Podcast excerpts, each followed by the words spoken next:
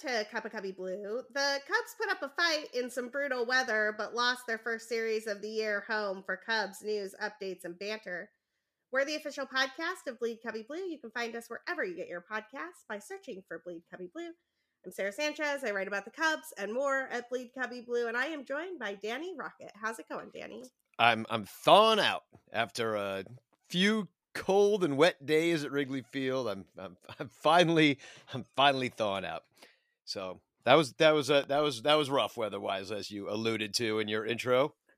Honestly, so so cold. Like one of the coldest experiences I have ever had at the old ballpark. I was only there uh, for Monday's game. I was only there for the first game when it was like real field 28 degrees and randomly snowing at various points in time. Um, I, I couldn't do more than that. At one point, you and Crawley texted me and asked me to come hang out with y'all up in the 300s, and not only I couldn't move. I was so like bundled up in my little seat, but also I just thought it would be so much colder up in the upper deck without the cover of the grandstand that I was just like, nope, not going, can't do it. Well, see, that's where the beer comes in, Sarah. And no, I kid. But uh, to be honest, uh, there, sorry, my phone's going off. Uh, to be honest, uh, where we were in Crawley Land, which is 307 or 6, I always forget which, but it's uh you're it's kind of blocked because the wind is coming from the west. So the thing about Wrigley, I won't go into the specifics of that particular seat because it'll change throughout the game. The nice thing is, is when the the when Wrigley's that empty, you can move around and find out where the wind is not. so I ended up in the left field bleachers that night too. We moved around. I mean, there were no, no, people in the box seats either. So we snuck down there just for fun, just to get close. And there was no wind there when you moved down either. So it really depends where the wind's hitting you. So just kind of like a, a, a, a word to the wise if you're going in. Like if if you can't if you're freezing, try moving.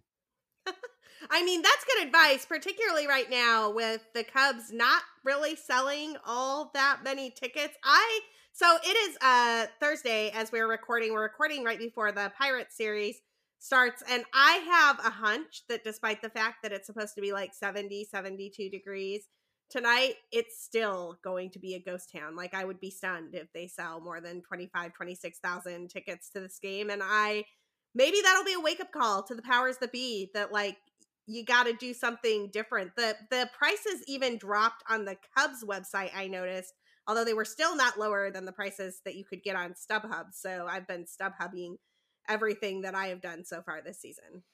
Yeah, eh, they're much lower on StubHub, 6 or 7 bucks on every single game except for Saturday's game, which is also supposed to be a very nice day. Plus, it's a Saturday. Plus, they're giving away a 1984 V-neck jersey. So, so that's really what it comes down to.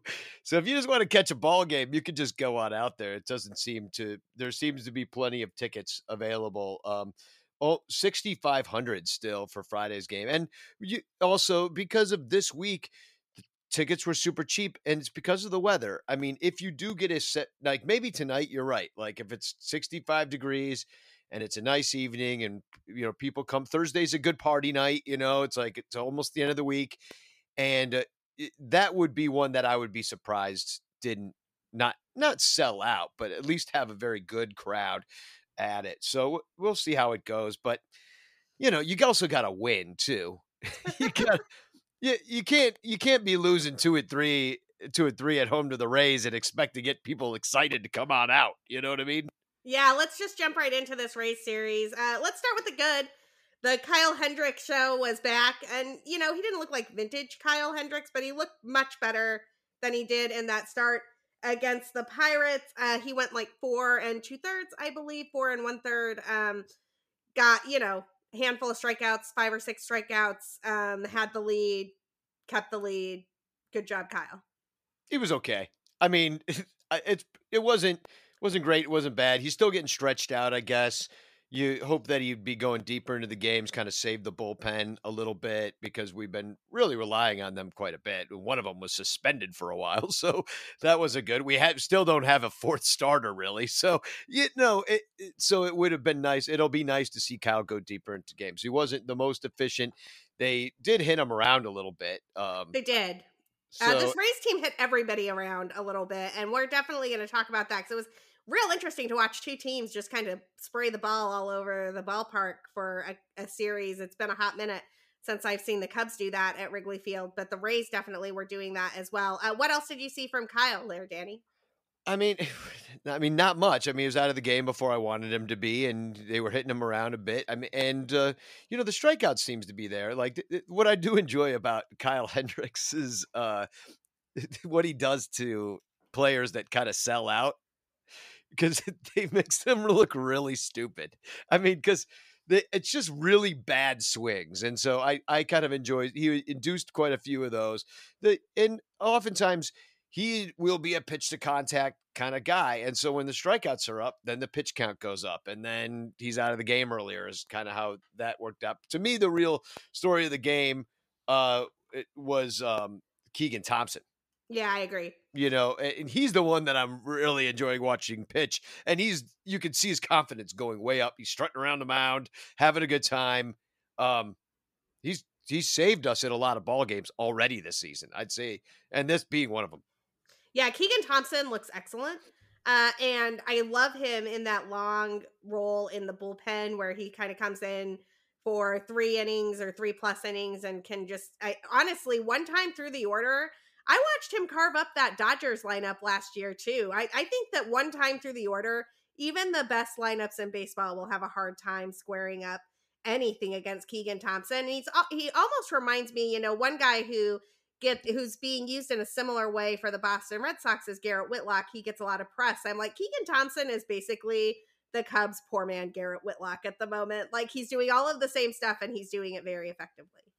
Yeah, I've been enjoying it. I'm here for it. I, a lot of people are asking me, uh, do you, I think he should be in the rotation? And I'm kind of like, well, probably eventually that would be great. Uh, I mean, everybody's getting stretched out, including him. So uh, I think that's what we're going to be seeing from a lot of these guys is we have to do piggyback stuff. Even with Stroman, which we'll get to the last night. I mean, you know, he didn't pitch great, but at the same time, he's he's this would be right about the start of the season for these guys under normal circumstances. So I'm I got a, a longer leash this year on everybody. Totally. Uh let's actually uh talk about a couple more things with this first Cubs game because it was the only one they won in the series against the Rays. Wisdom hit a home run out into the wind that kind of blew my mind. I mean, that ball went 424, 23 feet. It was close. It was real close to the double he hit in Colorado, which is the only reason that I remember the distance. But also, that ball was crushed, Danny. The wind was blowing against that baseball in on a day where the wind is just neutral. I think that ball lands out by the ball hawks and it's not even close. It was absolutely massacred. Yeah, and uh, couple of whiz dongs this series. I mean, he's come alive after a kind of well, slow start. It was one week. you know, as I said, longer leash. Even though I'm one of those knee jerk fans. Um, yeah, yeah, we really did. We really were ready to just replace Wisdom with Jonathan Villar last week. We're like, yeah, yeah, yeah, Jonathan Villar is hitting, but Wisdom is hitting too. People, lots of doubles in Colorado, a couple of home runs this series, heating up for sure. Yeah, you're just worried about the strikeouts, but uh, but to see the power be there, especially he's got plus power. What he is capable, he's a big dude. He's a strong guy. He can muscle him out of the park. He looks like the real thing. I met him this uh, past off season, and he towers over me. Super nice guy, big. You could just tell, just built for the sport. You know, he's almost built like Kris Bryant. same kind of builds, like just long and like lean muscle. And so it's it's great to it's great to see if he can hit what if he could do what he did last year, but not strike out that much, you've got yourself an incredibly inexpensive and surprisingly talented baseball player who a lot of other teams are paying a hell of a lot more. Now, I don't care. It's not my money, but, uh, you know, it leaves money in the billionaires, you know, coffers to pay for something else that does cost money. Like, I don't know, like a fourth starter yeah, fourth starter would be nice. Uh, no offense to Mr. Leiter, who we will see uh, against the Pirates. I Maybe think. that's why no one's going tonight. I I, mean, I don't want to see. I don't care. He gave up like seven runs last time. I don't want to see. I that. mean, it was Coors, but the Pirates are for the second half of the series. Couple more notes from the first uh, night. Uh, Schwindel hit an insurance run for a home run in the late innings. That honestly, I didn't think that ball was going to go out. It didn't really look like he got all of it, but it just kind of kept drifting, drifting, drifting right over the basket. Landed a couple of rows up. It would be nice if Schwindel was getting hot as well. Yeah, and we're not expecting all the power from Schwindel, but he's more one of those spray hitters. But he can drive it around. He's got a pretty decent spray chart on him. And um, what I really love about Schwindel is his his goofy face. So uh, it, and it's the same. It's almost even more of a surprise than a Patrick Wisdom, who I think had a couple of cups of coffee with a few teams, like including the Cardinals. Whereas Schwindel, I don't think anybody thought he was. He was always going to be like a not even a four A guy. Nobody really ever gave him a chance at all, except the A's very briefly. And uh, it was the A's, right? Yeah. so. Yeah, it was. And, he was blocked in the Royal system, then went to the A's, then went to the Cubs. Yeah, so I mean, but how do you get blocked on the Royals? You know what I mean? just like nobody's really expecting much of you. So, it, but so he just seems. Uh, Michael Cotton, my co-host on the Son Ranto show, brought it up that he's a last night about that he just seems, and the thing that's so enjoyable about watching Frank Schwindel succeed is that he feels like any one of us up there. You know, like he seems like the everyman that's playing baseball, like the guy that they pulled out of the stands. And so, you know, I think we're all enjoying it through him because he's really enjoying it, it himself. Because I don't think he maybe expected to be here either. Right. He tried for it, but he probably was like, well, AAA ain't so bad. I guess I'll do this for a while, maybe open a restaurant. You know, I don't know, like what he thought. He just, you know, that, but he's having a great time. The fans love him. Uh, Frank, I heard a lot of Frank the Tanks last night. You know, people really cheered for him. So he's he come for life somehow. Yeah. I Frank Schwindel is one of those characters that's just going to be perfect for the city of Chicago in this particular era of Cubs baseball. And you know, he's, he's not Anthony Rizzo, and he's he's he's Frank the Tank, and, and we're we are we are happy we have him. Uh, let's talk a little bit about Seiya Suzuki. Um, he tied Andy Pafko's hitting streak to start a career with the Cubs, which is a very specific uh, type of hitting streak. That hitting streak is over, but the on base streak lives. Seiya Suzuki has reached base successfully in every single game that he has played for the Chicago Cubs so far. Um, he takes his walks. He hits the ball all over the place. Real nice piece of hitting in game one where he kind of inside outed a pitch uh, into the gap um, where the shift had left a little bit of a hole late in game one that I thought was super sweet. Danny, what are you seeing from Seiya Suzuki? He did he did look. I, I, I don't want the word is not overmatched. I, I, it looked like the umpires got in his head a little bit in the second and third game here calling some strikes that were not strikes and Seiya's like, that's not a strike. Like, I'm not swinging at this pitch. And then uh, did kind of chase a little bit on a couple of those pitches later. I hope they haven't broken Seiya Suzuki's preternatural ability to recognize balls and strikes. Yeah. Well, I mean, the, the ump shows they they'll come and go throughout the year. That's just kind of how it how it goes. Uh, yeah, I looked at the uh, what the pitch tracks and stuff after some of those at bats and saw like, uh, okay, yeah, I guess it was a strike, dude. It's like barely catches that little kind of sliver of the strike zone. It's not a strike. Either way, it's not a pitch that you can do a lot with unless you're trying to shoot it the other way and you know do something weird. Um, so no, it's been really enjoyable to watch him. I, uh, you know, you t- if your bad game is the game that you took three walks, then and that one in game two when he took the walk that actually al- allowed there to be a wild pitch to score, end up scoring the run from third. That all happened with two outs. So what I like about his approach and this team's approach to many respects is they're they're not quitters. They're in there grinding out at bats, even if it doesn't end in a positive uh, result, it's not like I've seen very few innings this year when I'm like, wait, did the Cubs bat? Like, how are the is the other team up again already? Which I felt like I saw a lot of that before. I don't know. It, maybe it's just you know my own weird perspective, but he's the leader of that approach, and I'm sure they're the some of our young guys are learning from him, and it's a treat for them to be around such a professional hitter who takes really the most professional at bats I've seen in a long time, like Yeah. Anthony Rizzo level. I, I agree with you. I also felt like with Rizzo is an exception to this, incidentally, but the there were a lot of Cubs where it was like, oh, we that was a five pitch inning for the opposition, like swing it away, swing it away, popped it up. Like it was just, I don't know, like not a lot of contact being made, not a lot of long counts being worked.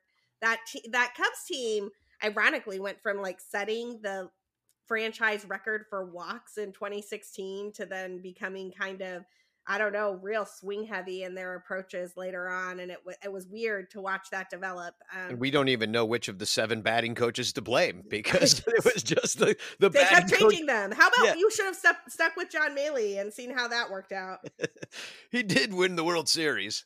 I don't know, Danny. I don't know. Uh, second game was not so great. Justin Steele did not come out looking like Valyrian Steele, and I'm honestly was a little surprised. Um, I thought he looked okay to start this game, and I really think that if that double play call, that air, I'm calling it the air Nico play, where Nico Hoerner like jumps over the runner and like throws the guy out. If that call gets called a double play and he gets out of the inning, I think Justin Steele would have been totally fine. I think that replay got in his head, and then he was facing a really tough part of the Rays order, and frankly, he just he got beat. Um, and I, it'll be interesting to see how he rebounds from it. I don't think there's anything broken or wrong with Justin Steele. I think he was just in a tough situation. He didn't really rise to it, and a and a good team beat him.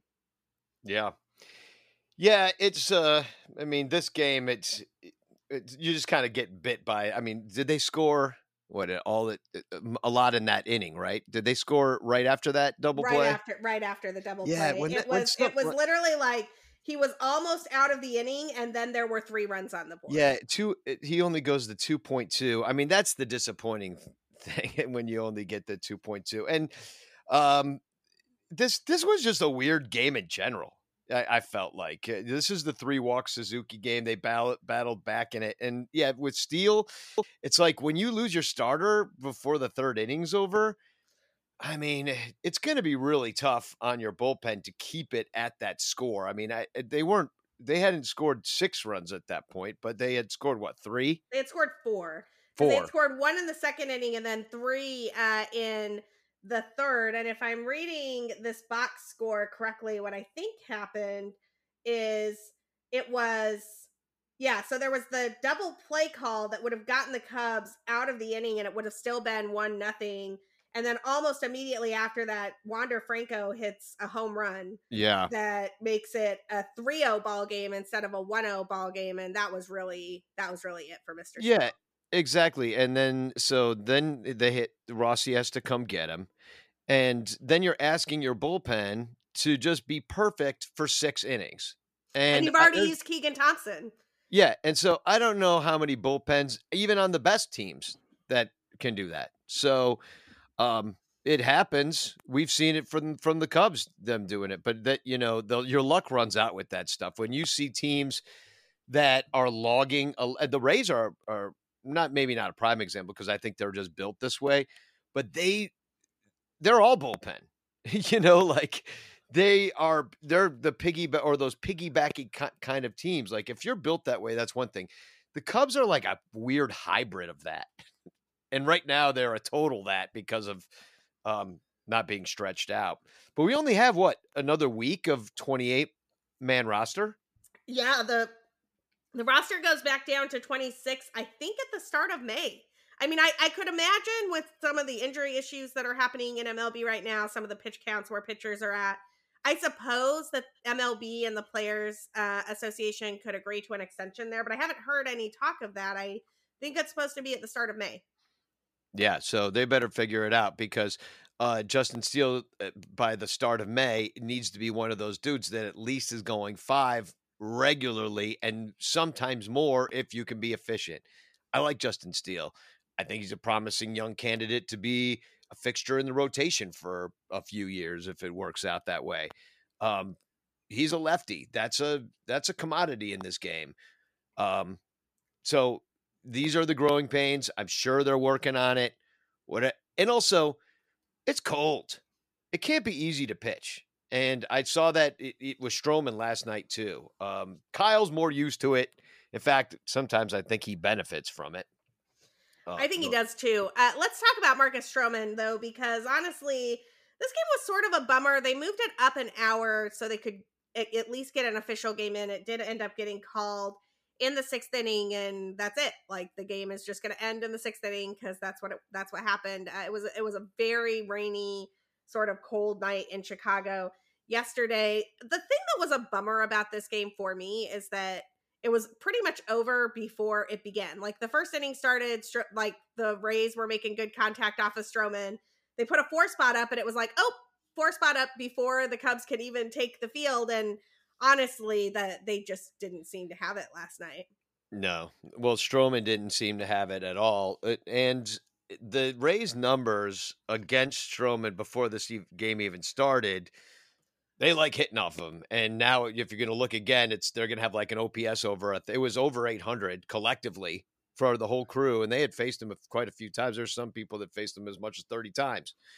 Um, but he, uh, yeah, they they like hitting off him. They a lot of them were familiar with him. They had a great game plan against him. They came out and they attacked him.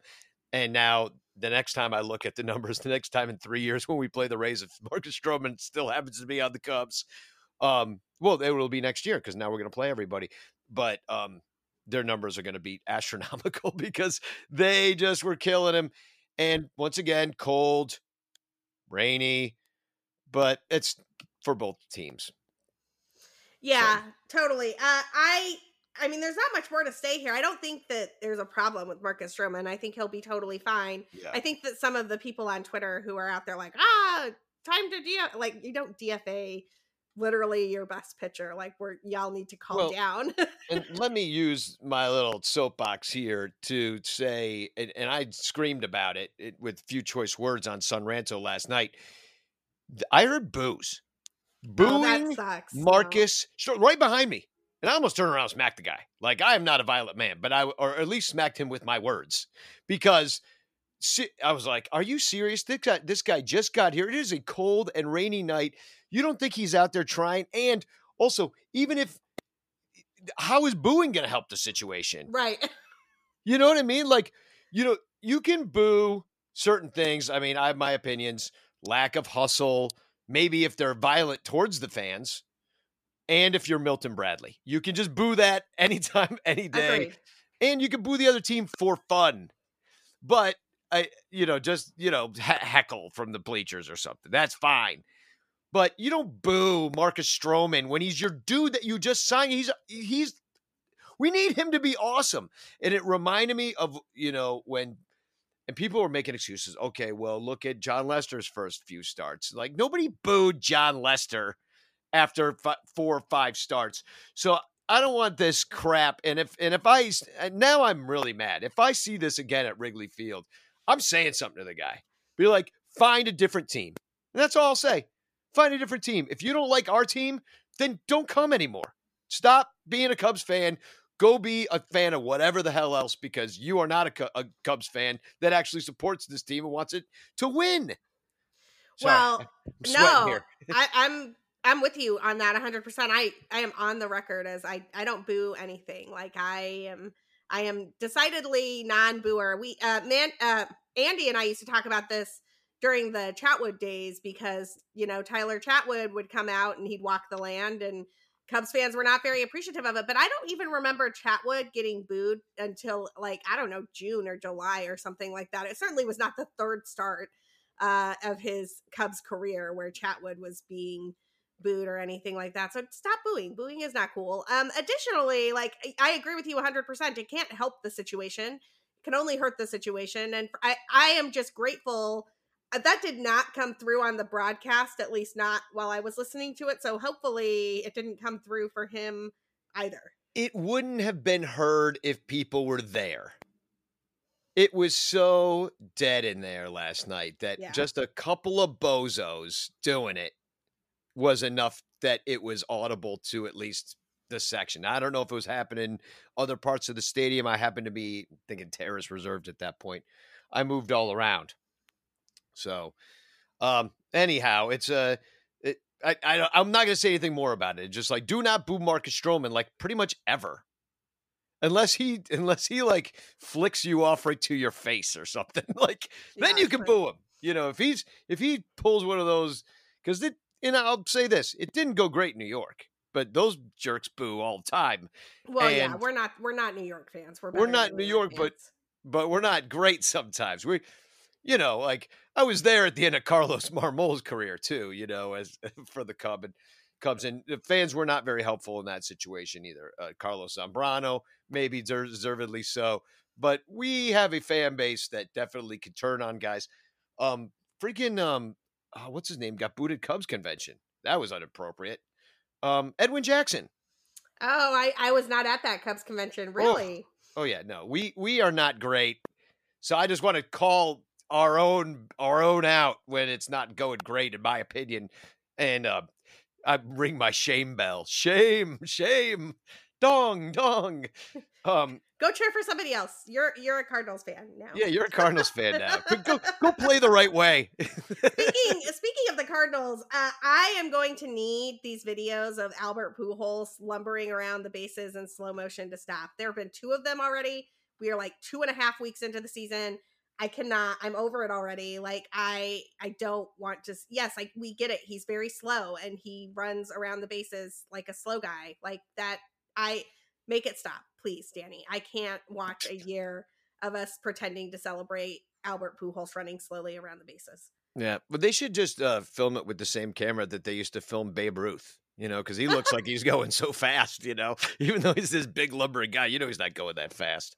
Uh, Um, although, speaking of big lumbering guys who are not going that fast, Anthony Rizzo stole third base last night in a Yankees game, and I had to do a double take when I saw that come across the old Twitter timeline. It's like, ah, it's our old Gazelle friend who just kind of picks his moments to steal very wisely. I'm I'm gonna say he stole that one off the pitcher Oh, totally. the game situation. It's all he ever does is steal bases off the pitcher. That's how you steal bases if you are Anthony Rizzo. Um, speaking of former Cubs, Kyle Schwarber hit an absolute moonshot 468 footer at Coors Field into the tr- the third deck. So Yeah. not the like the cameraman missed this on the first pass because the cameraman thought that the home run was obviously going to land in the second deck and then like the home run lands in the third deck. Uh, Kyle Schwarber has, I think, four home runs on the season now in 50 plate appearances. The Phillies are kind of struggling, but Schwarber's power seems totally okay. Did you happen to see that home run? And if so, what did you think about it? I, I did not see it, but I can obviously imagine it. I've been to that field a lot of times. It's you know, once you get it up into that thin air, I mean, you're literally a mile high in the air. Um, and you know, you could hit that purple row or so. I don't think anybody's ever done that, but that's a mile high in the air in that third deck there. Um, Kyle Schwarber not being on the Cubs is one of the biggest mistakes this team's made within the last few years. And Two million dollars. Yeah, and just not you know not locking him, him up, letting him go, and then getting traded, which we could never even do. Which is like, what you know, like really nobody was a buyer. Like, I don't get it. Um, so I mean, he did have a great year, which makes him more sought after when he did finally get traded. But um, you know, I.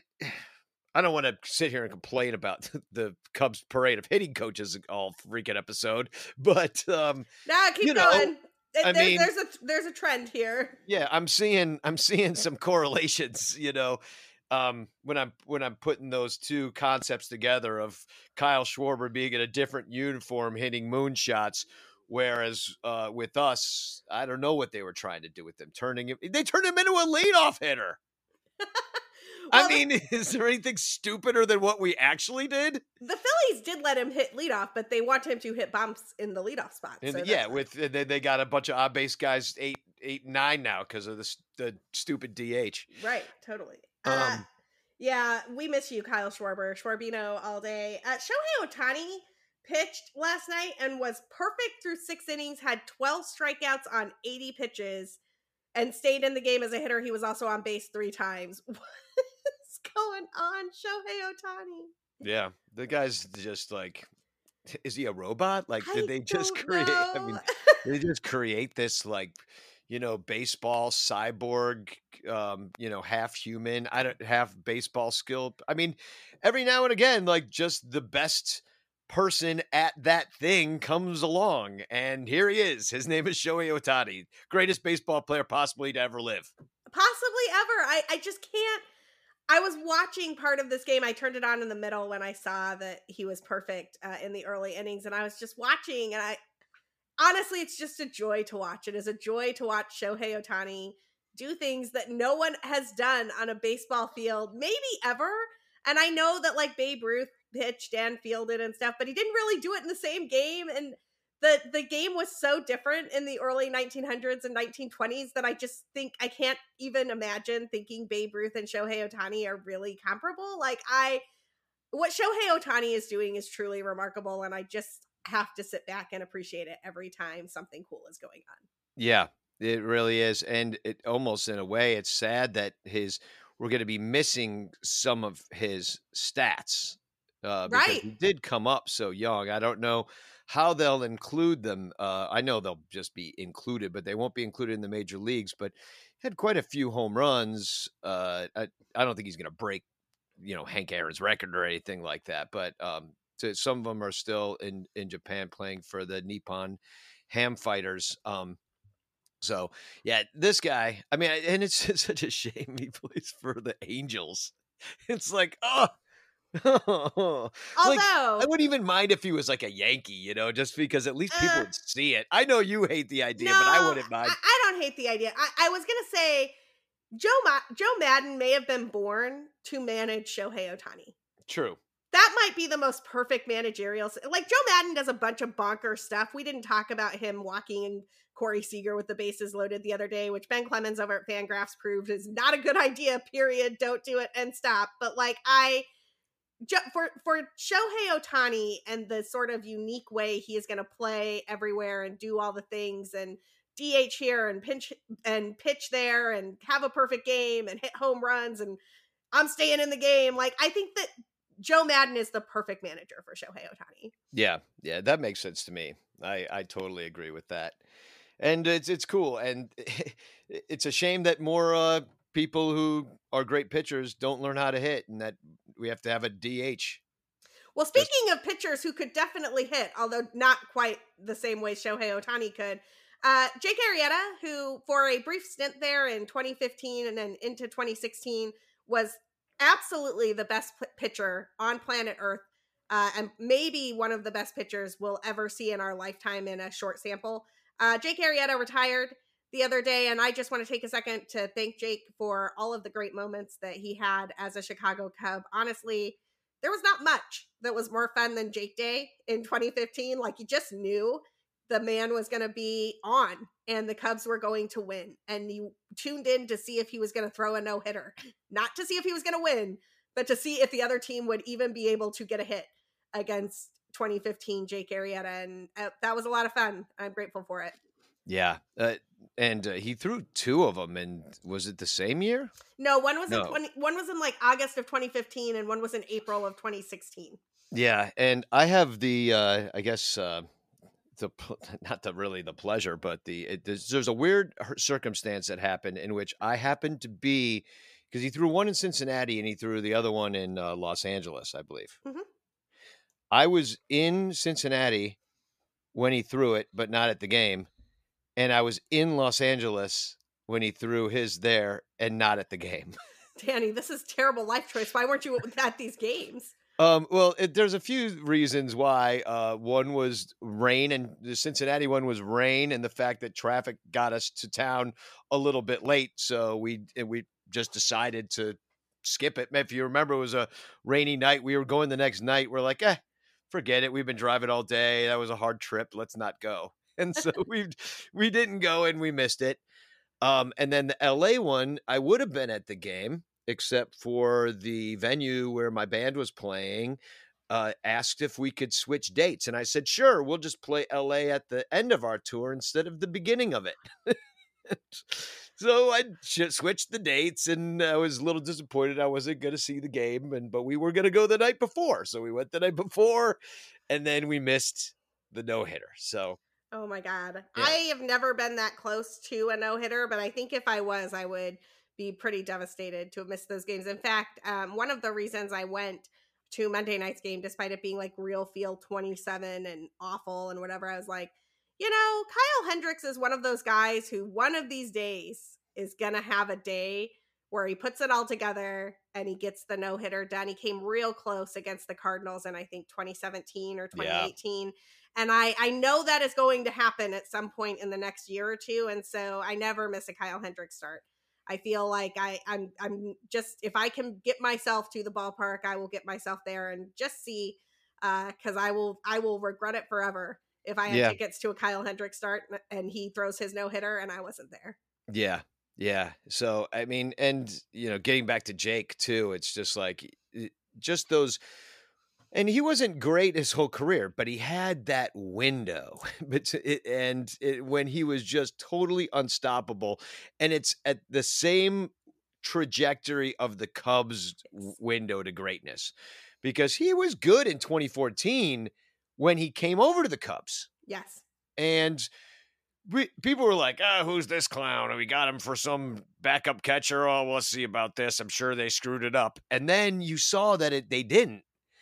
And uh, John Baker used to talk about this about 2014 being that transitional year that Cubs fans didn't even realize was happening because they had been tuned out for five years because it was horrible. Before you know, the team was just horrible. Real bad. So it wasn't unless you're really a big die hard need to watch this. Like it's hard to watch to tune in and watch the Blues 101, 102 games, you know, like wow. But then uh, he was such a big part of that transition along and then the next year signing Lester being the big signing. But what a workhorse. 200 I'm looking at it right now. 229 innings in 2015. They give him the ball for that wild card game against Pittsburgh, which nobody that was remember that argument we were all having. Oh, should it be Lester or uh or should it be Jake in the one game wild card? I can't believe that was even a discussion. It obviously should have been like you had no chance against 2015 Jake Arrieta. No chance. Like you were going to lose. It was wonderful. I think consensus was there and the whole seniority or what Lester because Lester was great too. Let's not get it twisted. Lester like, in, in 2016, Lester and Hendricks were Cy Young candidates, right? Like Jake won it in 2015. And then in 2016, two different guys for the Cubs were Cy Young candidates. I, the pitching was really incredible in that little stretch there. And I, I actually, the piece I wrote, uh, the first time Arrieta left the Cubs, he threw his last game at the NLCS, um, in the NLCS against the Dodgers. It was the only game that the Cubs won in that series. I was at that game. And it reminded me that the thing that Jake Arrieta did exceptionally well is he was a stopper. When you were in the postseason, you needed a win. Jake Arrieta got a win. Every time Jake Arrieta took the mound for the Cubs in a win or go home game, he won that game. And sometimes you didn't really know how it was going to happen, right? Like the game in Cleveland in the World Series, he was wild, but he was so effectively wild. They didn't have a hit for like six innings. And it was like, well, I guess Jake Arrieta is going to throw like 9 million pitches, but he's going to throw like no hit baseball for five and a half innings. So it's fine. Like it's great. And that was Jake. And it was a perfect, perfect match for the Cubs and what the Cubs needed and what Jake needed. And I am grateful for his time in Chicago. Our sponsors are not grateful that we are well due for a commercial break. So we're going to take a quick break for our sponsors. On the flip side, we are going to talk about those Pirates who Jake Arrieta shut down in the 2015 wild card game because they are headed back to Wrigley. But first, a quick break. All right, Danny, we are back. The Pirates are coming to town. We just saw these guys. Like, we're going to see them again. Uh, now we're going to see them at Wrigley Field, where it's supposed to be reasonably warm tonight. So if you want a $6 ticket, I hear there are some available still on StubHub. Go pick some up and head to the ballpark to see the Cubs take on the Pirates. Uh, tonight's game will be started by Mark Leiter Jr. We already talked about Mark Leiter and his initial start for the Cubs in Colorado. That went very light 'em up. light him up lighter. Let's hope he doesn't get lit up by the Pirates at Wrigley tonight. Uh, what do you see in this Leiter Wilson matchup, Danny? Well, I'm thinking I might be selling my ticket because I don't.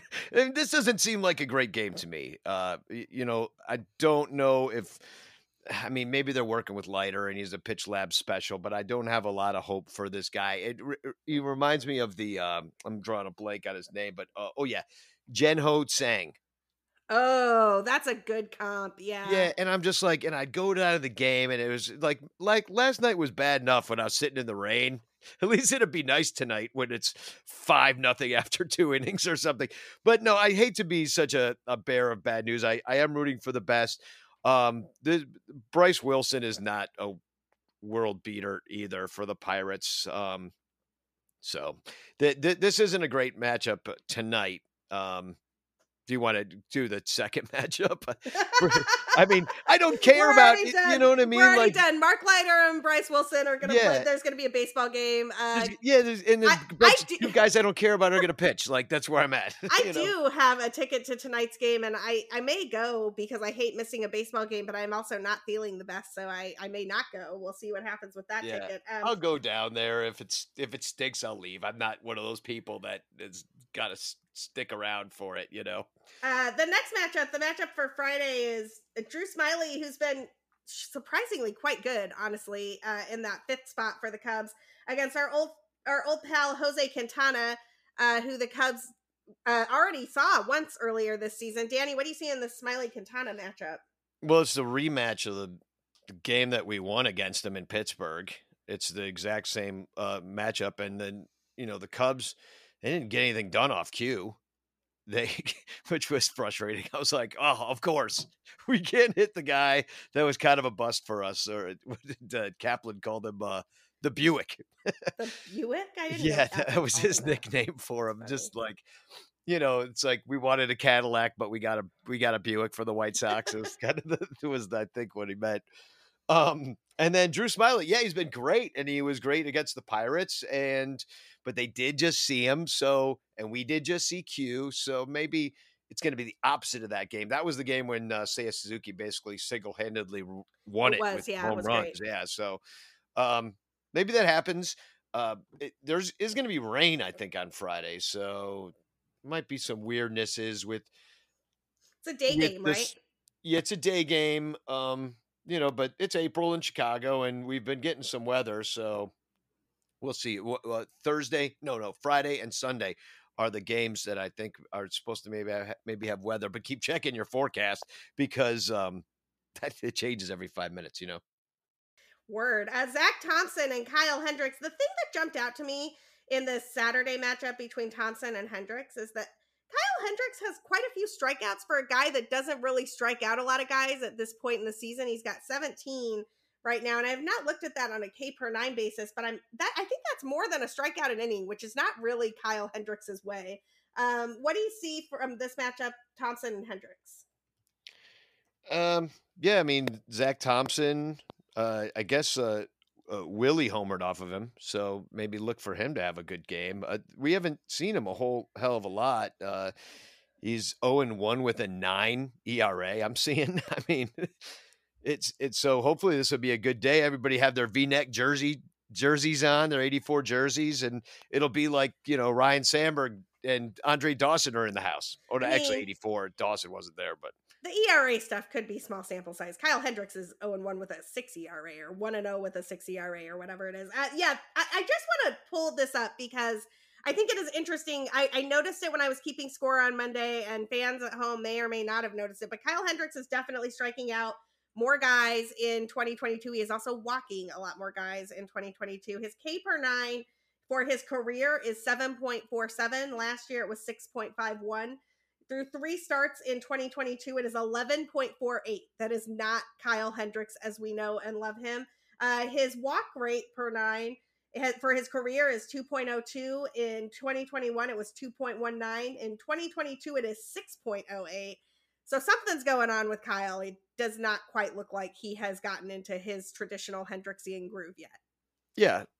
I mean, it's supposed to still be the end of spring training as far as the ramp up goes. So these guys are creatures of habit and their bodies respond in the ways that they do. And we knew that pitchers would be behind the hitters. So I guess it's just, we got to wait and see on all this stuff. It, because uh, I, I don't think we know if the Kyle Hendricks that really kind of fell off a not a cliff, but he wasn't great last year. He had a, the worst year of his career. Um, yeah, uh, I, I think we have to wait and see if that was just kind of like a fluke year because it was so weird with everybody getting traded and you know him just kind of by default ending up the ace as everybody kind of aged out and didn't sign back and you know now he's the elder statesman of the rotation so I, I don't know if that affects him or if he's just getting older and because I I noticed his fastball is slower and it was already slow. I know, right? Like, how do you get much slower than what was like anyway? Well, have you seen me throw? well, you're not a major league pitcher, no, Danny, I so I I don't really know know what you throw, but I'm guessing 35. I am guessing 35. it's slower than Kyle Hendricks. Uh, Justin Steele, hopefully, we'll be looking for a bounce back game against JT Brubaker for the Sunday 120 game to end the series. What do you see from this matchup? Steele and Brubaker. Didn't we just see this one too? yeah, yeah, I th- yeah we did. Well, he was supposed to pitch. Oh, uh, maybe that's Jade. Yeah, he was supposed to pitch against us. I think we had announced it, and then like they changed it up on us uh, for the second game of the series. And he's given up four runs in all of his starts. So, uh, but he's he's stretching out. This guy, he's uh, went 3.1 innings, then four, then five. And, you know, Justin Steele's going the other way. Five, four, then 2.2 on Tuesday. So. Yeah, I think that I'm looking for Steele to have a nice bounce back. It started him. I think that he'll probably, you know, hopefully put that last start behind him and come out. Um, maybe more like the Valyrian steel that we were so excited about earlier in the season. Uh, let's talk about who is hot on these teams right now. The Cubs still do have quite a few hot hitters uh, so far on the young season. These are season wide stats for right now. As a FYI, as the season goes on, I will probably time limit them so they're only worth two or three weeks at a time. But it's such a short sample right now anyway. I don't want to time limit them too much. Um, through the season so far, here are your Cubs who have a WRC plus. Again, that is your ability to create runs as weighted against the league average of 100. So anything over 100 means you're that much better than league average. Uh, here are all of your Cubs with a WRC plus over 20 at this point in the season so far. Seiya Suzuki is at 272. Jonathan Villar is at 158.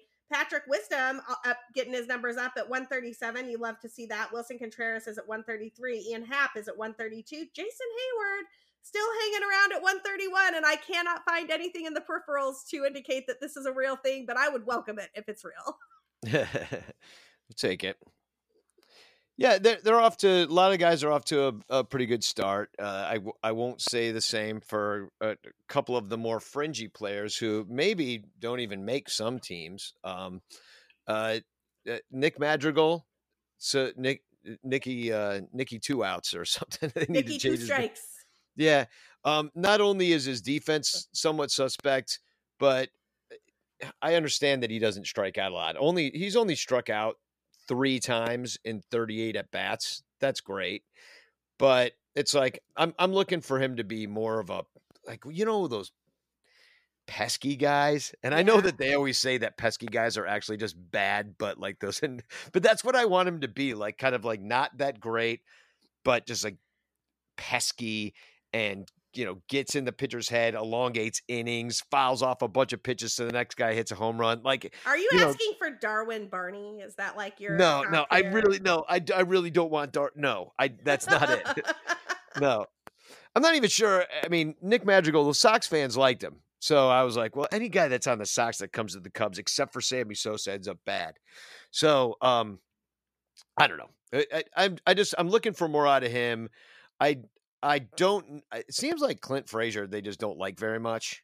That they're not sure about him. So he he doesn't even show up on my list because he doesn't have enough plate appearances yeah. to make the list at the moment. So I don't know what's going on. Hermosillo too. Um, only Hermosillo doesn't make the list either. I think yeah, I know. those dudes might be headed to Iowa. Honestly, yeah, uh, yeah, I I agree. And it's just like, uh, but as far as like the top end of the lineup, you know, I I don't know. Uh, the lineup's been different every day they they're moving Suzuki up the lineup, which is smart. I think they were trying to like give him time to get in there and figure out what he's doing and see the pitchers. But now they're like, no, you you got to be up at the top. You got to bat in the first inning. We got to give you more at bats, period end of story you know um because he doesn't even have as many at bats as wisdom or contreras or or ian happ or schwindel for that matter Right. so it's like what you're giving schwindel more at bats than suzuki like okay hoerner's got more at bats madrigal has more at bats like what are we doing here david so um He's fixing it, Danny. He's fixing it. i Uh, know he figured out it took a little bit too long but Let's talk about some hitters who are hot on the Pirates. Uh, these names are different than the last time we saw the Pirates. Some of their hitters who were pretty hot when we went to Pittsburgh have cooled off. Um, and we have some new guys to keep an eye out for at the moment. Uh, leading this board at the top is Michael Chavis, who has a WRC plus to start the season of 276, which is pretty fancy. Daniel Vogelbach, old Cubs friend, uh, has a WRC plus of 163. And Ke'Bryan Hayes, who has been so good against some of our Cubs pitchers in the past. Uh, it's still hot. He's got a WRC plus of 125. Anything jump out at you there, Dan? Well, this is not a scary lineup, but unfortunately, we find ourselves pitching around Ben Gamel for some reason because he's gonna he's gonna be the one that's gonna screw up our lives at some point this weekend. Ben Um, I Gamel has a WRC plus of 86, and he is going to murder the Cubs this weekend at Wrigley all weekend long. exactly. That's what I'm saying. It's like you don't have to really be worried about the names you just said. Like they'll they'll handle Vogelbach. They know what to do to him. What they don't who they don't know how to get out is Ben freaking Gamel and Kevin Newman, who are just gonna ruin your life. All you know, that's what that's what I'm looking for in this whole series with the you know Ke'Bryan Hayes is fun to watch. I think he's gonna be a really great player. He's more known for his defense, but he is batting 326 this year so far. Um, so Vogelbach, he's fun to watch just because talk about a guy they pulled out of the stands and let play first base. Like he's like the king of that. And Bryan Reynolds is one of the best hitters in the major leagues, or at least he was last year. Um, and then, uh, but it's not working out this year. So maybe, um, I don't know, maybe the league figured him out. I think he could he could have a hot streak just around the corner. If Bryan Reynolds has a hot streak just around the corner and manages to find that stroke at Wrigley Field, you will hear about it on the next Cup of Cubbie Blue, dropping next Monday uh, before the on the Cubs off day. The Cubs will have an off day on Monday, and we will have an episode for you to cover that off day. But uh, until then, we you can find Danny and I on social media. Danny, where can people find you and what you're doing with the Ranters? Sonranto, S O N R A N T O on Twitter. You can search that in your YouTubes and your Facebooks and your uh, Instas and all that stuff. And um, yeah, uh, come party with us on, I believe, Sunday night. We'll be going live uh, right seven o'clock, seven seven central, right after the uh, Cubs hopefully get done sweeping the Buccos. All right. Well, if the Cubs get done sweeping the Buccos, that'll be a really fun episode of Son Ranto. You can find me and my baseball takes at, at BCB underscore Sarah. You can find everything connected to the podcast, including what we talk about here and items that we tweet out on the podcast Twitter, Cup of Cubbie Blue.